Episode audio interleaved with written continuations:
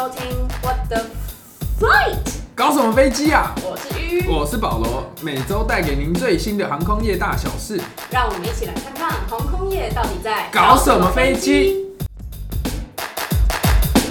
Hello， 大家。我今天先来分享我最近在看的一部影集，就是号称欧美神剧的《绝命毒师》（Breaking Bad）。浮夸。然后我为什么会看这个影集呢？就除了很多人推荐之外，就是它还有一幕是很经典的，就是他们男主角就是对另外一个人说 “Say my name”， 然后他就说 “You're Heisenberg”， 然后男主角就说 “You're goddamn right”， 然后我觉得那一幕超帅，我就想去看到底在演什么。对，是在恭喜啊！不是那一幕在第5季，然后我已经努力追了，我现在还在第3季，所以我继续努力。好， okay。 那特别提这个影集，主要是因为它其中有一幕很酷，就是有一幕是一个空难事件，然后那个空难事件为了不涉及剧透，我就不特别讲细节了。然后那个空难事件就是两架737相撞，然后在市区上面，就一样是两个飞机相撞这样。然后他这一次我觉得比较特别的是，他有特别描写，因为他是在市区相撞，所以他有特别描写在市区里面的居民的一些就是那种创伤后症候群的感觉，有那描写还蛮深刻。然后也对男主角以及就两个男主角都有很深刻的影响。这个有兴趣的赶快去看，就是前面很闷啦，但是后面还不错。大家如果对两架飞机为什么会在天空中相撞，可以就是回去收听我们的第14集《空难启示录》。而且两个原因是差不多的哦，就是有兴趣可以去好好看一下。好，然后现在我们来分享一个最近很红的事情。从8月10号开始，那个中国大陆限制欧美线的班机在中国的停留权、过夜权啊，应该这样讲，就是以前欧美线的班机可能会先停在中国过夜，然后呢，隔天再飞回去，或者是飞到别的地方都可以。就是这样有什么好处呢？第一个就是我可以载中国的货物，因为我可能是客机嘛，或是我是货机，就我可能从美国载了一批货到中国，然后在那边卸完之后，再从中国再载了一批货再去某个地方，或者是说我的机组人员飞到中国之后，我就在那边休息，然后达到休息了应该有的时数之后，我再飞，这样我就只要准备可能比较少的机组人员。那这个规定下来呢，就造成说现在欧美线的运价要大涨，然后再加上这个限制呢，不包含台湾的航空公司，就是长荣跟华航，所以长荣跟华航就是会在这一波里面受惠到那个运价大涨的部分。所以讲到这个就可以知道说，为什么最近还有另外一个新闻，就是新加坡航空它要复飞一条就是很久很久以前有的航线。那它是怎么飞呢？它是从新加坡起飞，然后中转台北，然后再飞去洛杉矶。大家应该想说奇怪，这莫名其妙他干嘛跑来台北就是中转，所以这个就牵涉到航权的部分，所以我们今天的主题就是来介绍航权。好，那我们简单来介绍一下航权。航权有分很多种，就是指在国际航空运输中过境的权利以及运输业务的权利，就是包含货运跟载客都是在这里面。那航权的来源是在就是很久以前，就是1944年在芝加哥签署一个协定，然后呢，协定出来呢，这航权总共有9种。那我们今天会着重介绍第5种，但是在介绍第5种之前呢，我们先来提一下，前面4种是什么？那第1种是最常见的，就是领空飞越权，就是你要有这一权，你才能飞过去，不然的话很简单，你就会被人家的空军给打下来，这是很合理的。就变成说你可以有权跨越其他人的领空，然后不落地这样，然后也不会被打下来。是不是有些没有第一航权的，你就只能绕过它的领空，然后就会增加它的那个飞行时间跟距离？像很多东欧的国家，比如说像什么白俄罗斯，然后或者说俄罗斯可能某一些地方，它就也会限制说人家不可以飞越它的领空，然后很容易如果就是不小心飞越啊或者怎么样的，它就有可能把你打下来，或者把你就是叫那个喷射机去把你拦截下来。那个在 PPL 的课本上还有特别有一课是说，如果战斗机在你旁边飞的话，你要怎么办？就有点类似这种概念，就是如果你误闯了人家的地方，然后人家战斗机就会来找你喝茶，然后这个时候你该怎么办？然后他做什么代表什么意思。但是我相信当你看到一个飞弹朝你飞过来，那你也应该要知道是什么意思。没有，他应该是想逃也逃不了了。对对，就是你知道是什么意思。OK。好，第二个是技术经停权，就是我获得协定国的第二航权的时候，我就可以因为技术需要，然后在那边降落，但是我就不能上下课，或就我不能进行商业任务啦，但是我可以在那边可能修个飞机啊，或者是加个油之类的，加个油有的没，或者是啊前面就是一个大台风，然后呢我就先在这边停一下。但因为就是现在的飞机就是航程都可以比较远，所以这种状况其实就是比较少了，就是真的是本来规划在航线中的状况是比较少，因为是以前就是航线没办法飞那么远的时候，才需要可能中途加油啊什么之类的。但其实这个最近好像比较会发生的就是货机，就是他们会在安克拉之神就是停留，然后但是不可以卸货，也不可以上货，但说。对，但老实说，就是安克拉之神应该也没什么货好卸，但他们就会中间先在那边停留，然后做机组人员的更换什么之类的，然后再继续往北美飞。他说安克拉之是鲑鱼大国，很多鲑鱼都在那边买的，你到底懂什么？真假的？你以为真鲜的鲑鱼是哪里来的？不是挪威吗？哦对啊、安克拉之也很多啊，拜托，北极圈那么小一个。哦，好吧，所以捞来捞去也是那一只鱼嘛。对啊，很有可能。可能我在挪威没有被抓到，我就在安克拉之被抓到。然后第三航权就是目的地下课权，就是他到那边之后，就是老师就会说下课。好，这个我会剪掉，这个我一定剪掉。OK。等到目的地之后呢，那个你就可以在那边把货啊、人啊卸下来，但是呢，你只能空机返回，你不能上课。对，就如果你只拿到第三航权的话，那所以如果假设你要上课的话，你就要找一个老师。好，我会再把这一段剪掉。OK， 然后你就需要第四航权，所以第三跟第四航权，我觉得应该算是就是你基本上要签就要一起签会比较合理。对，就是一体两面的啦，你有去有回吗？就是我们平常所理解的上下飞机，应该就是第三加第四的合体。好，最后再不是最后是。继续，我们来今天的重点就是第五航权。那第五航权呢，就是本国的班机可以在第三国作为中转站上下客货。什么意思呢？就像就像刚刚我们讲的新加坡的这个东西，就是新加坡它可以先到台湾做一个中转站，然后呢再飞到美国去。所以对于台湾人而言，就很像是新加坡航空从台湾直飞洛杉矶，就是这个概念。我还记得，就是我对这一条航线印象非常深刻，因为我小时候第一次飞美国，我就搭这条，就是它在。我那小这样是要暴露年纪，小六我们是几年？好久哦，我不想算了。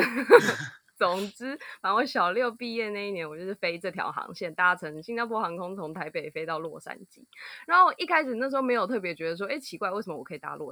我可以搭新加坡航空？但是后来长大后才意识到说，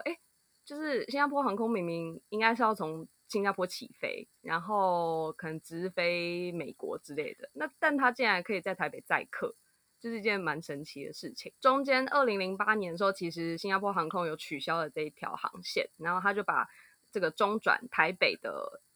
点换成东京的羽田机场。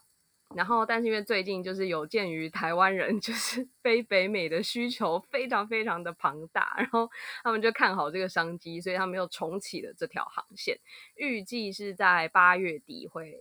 开航。就是我们的有钱人让新加坡航空有复苏的念头。是的，真的很贵，就是我不确定我妈的记忆到底有没有准确，但是我妈说她印象中我们那时候买一张机票好像就快6万。你说来回吗？对，他们是把台湾人当盘子就对了。不是，但因为那时候有飞到洛杉矶，然后洛杉矶再转去华盛顿 DC， 所以我不确定到底是就是实际上只有新加坡航空这一段到底是多少钱，但是我就印象中新加坡航空非常非常的好，就是位置也很大，然后东西也超好吃之类的。我只知道空姐很漂亮。空姐那时候没有什么注意空姐，那时候都在看电影。好，讲完这一条比较有名的，其他我们还要来讲另外一条新加坡航空新加坡航空最近真的是毛起来开第五航权，就是觉得说自己因为新加坡应该说新加坡航空以前之所以会这么出名，是因为很多商务人士都会搭他们自家的航空去新加坡开会嘛，但因为现在就是不可能啊，所以他就开始想方设法，就是找这种开源。所以他们其实在那时候是大概6个礼拜前，大概是几月啊？6月吗？6月的时候他们有开了一条新的航线，是从新加坡到飞到哥本哈根，然后呢再往下飞到罗马。就是你有觉得很奇怪，就是为什么会是跑去哥本哈根，然后再往下直飞到罗马去，就是我觉得是蛮妙的一个行程。然后总之就是，但我觉得这条航线最佳获利者就是欧洲人，因为其实从哥本哈根飞到罗马，就是直飞的航空公司其实不多，然后最有名应该是最便宜的就是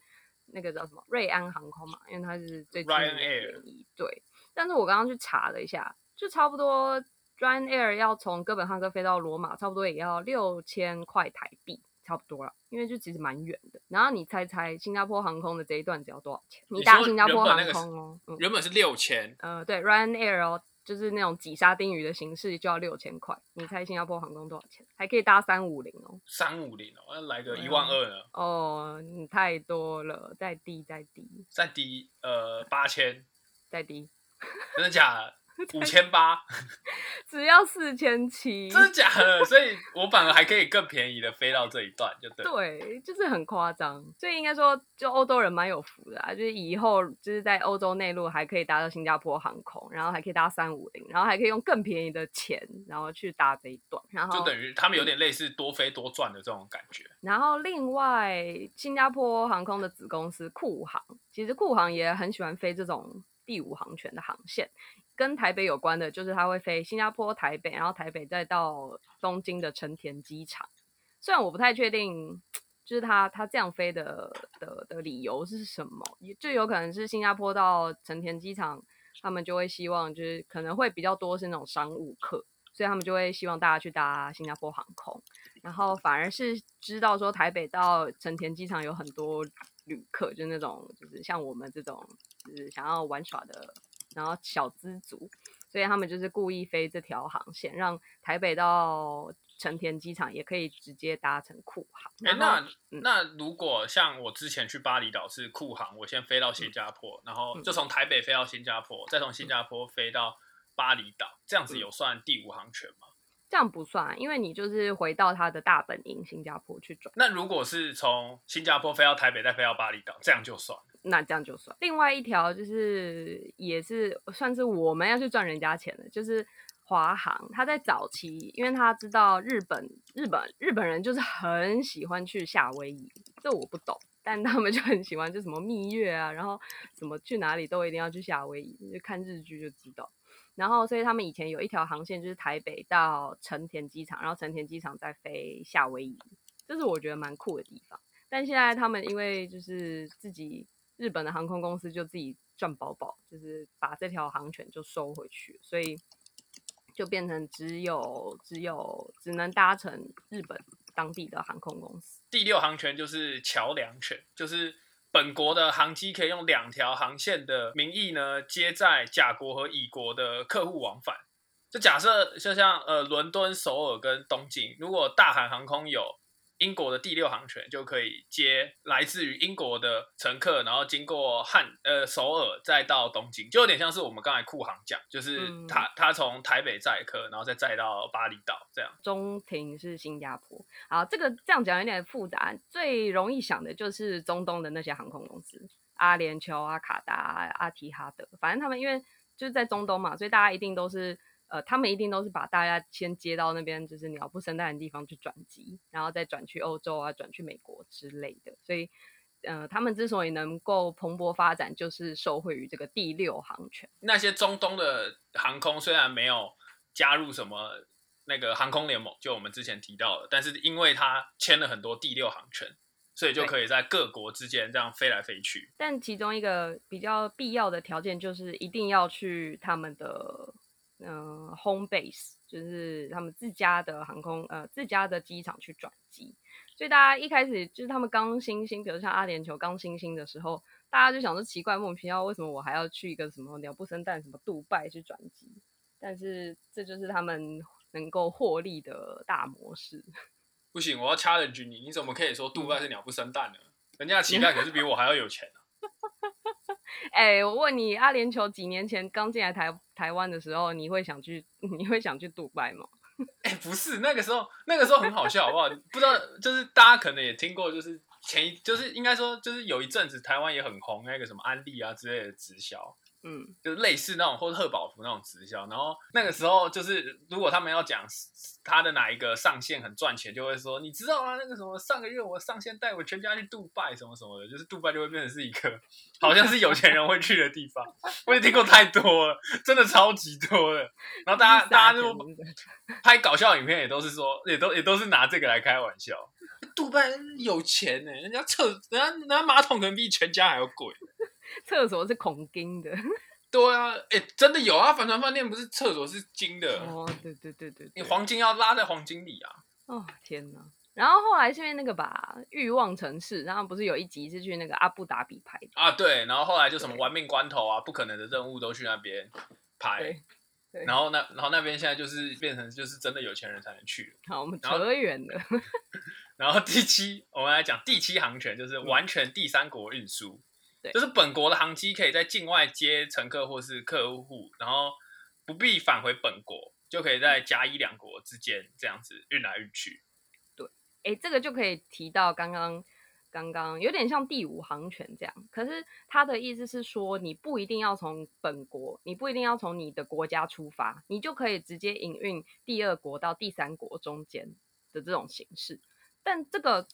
在一般就是这种亚洲啊，或是美国比较少看到，比较多的就是欧洲了。就是因为很多，比如说像刚刚讲的瑞安航空，它虽然注册国是在爱尔兰，可是它其实有飞很多很多航线，比如像我们刚刚讲的，从那个哥本哈根到罗马这种形式，主要就是因为欧洲他们里面就是开放空域嘛，所以才会给航空公司这种权利，这个第七权就是可以在第二国跟第三国之间营运，然后不局限于自己的注册国，就感觉是欧盟那种就是国家观念可能比较淡一点的地方才有这种航权的出现，不然其实蛮难的。其实我第一次看到就是这个解释的时候，我直觉想到的是我们避旅的时候从台北飞到沙巴搭马来西亚的那个 AirAsia， 可是后来想，没有 AirAsia 注册国就是马来西亚，就错乱了。哦、然后再来是第八航权，就是本国航机可以在协定国境内两个不同地方载客或无往返。以下会有点小敏感，但就看大家怎么解读。嗯，就是我之前去美国的时候，那一架班机是从中国，然后到香港，然后再转出去，是这样子吗？有点类似吗？还是？中国到香港，就上海到香港，然后再去美国，然后是国泰航空。国泰航空的、哦、国泰航空，这样好像有点类似第五航权，好像不是第八，这应该是第六吧？就是他回到自己本国啊，了解，然后再出去。所以这个第八航权比较类似，说我从台湾出发，然后我可能飞到 LA。然后 LA 我再继续飞到纽约的这种感觉，就等于说我有在美国境内，就是飞美国境内的这个权利，可是重点是它的起飞点一定要是它自己的本国，就是有点复杂。对，可以有一个简单举个例子。好，我讲货机好了，我觉得货机会比较多这种例子，因为货机就是一定是从国内出发嘛，一定是从它自己的注册国出发，可是因为货机它一定是飞一整圈，就是绕地球一整圈后回到自己的国家才会比较有，就是效益比较大，因为它可能沿途就可以捡很多货，比如说它知道 LA 有货要去纽约，或者说台北有货要去纽约这种形式，然后呢它就可以从台北出发，然后飞到 LA 之后它就下货，先下台北到 LA 需要的的货量，然后后来呢，再从 LA 就是拉货是要去纽约的状况，就是变成说，你虽然都是从台北出发，可是呢你有权利在其他的国境内做国内航线的飞越，但是它一定要从本国，一定要从本国出发、哦、然后最后要回到本国。哦，就是起跟最后的起跟气都是在本国，我中间可以在某一个国家的境内到处乱飞，是这样的一个概念。所以这个第八航权跟第七航权比较不一样的就是，第七航权你不一定要从本国出发，你可以直接在第二跟第三国之间营运，但这个又扯到了第九航权。刚刚说的第七航权是你不一定要从本国出发，然后你就可以流连于第二跟第三国。然后呢，第八航权是说你一定要从本国出发，然后你可以在第二国境内飞。那第九航权呢，它就是第八航权跟第七航权的浓缩版，就是说你不一定要从你的本国出发，你就可以直接飞越在第二国的国境内。就是假设有一天华航拿到美国的第九航权、我就那个华航就可以飞美国那个洛杉矶到纽约这一条，而且那个飞机还不用从台北出发，你就可以直接在 LA 放一台飞机在那里。有这种有实现吗？感觉好像比较少、哦、这种也是欧洲比较多，像我自己就有搭过那个叫什么 EasyJet 是注册在英国的廉价航空，但是它就有飞尼斯，就是在南法国对法国尼斯到巴黎的这条航线，所以就变成说它那个飞机就等于是直接放在尼斯跟巴黎，就是直接只飞法国内部，但它不用回到它自己注册国英国。哦，了解。所以 你有去过尼斯就对了。对，那尼斯有很多帅哥嘛，然后不穿衣服走在路上，然后帅到爆炸这样。没有，我去的那时候是冬天，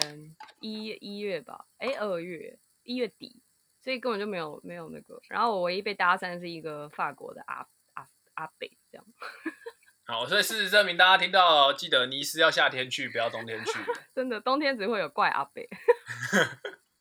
好，这礼拜的节目就到这边。好，如果喜欢我们的节目，帮我们分享5星好评，再按赞。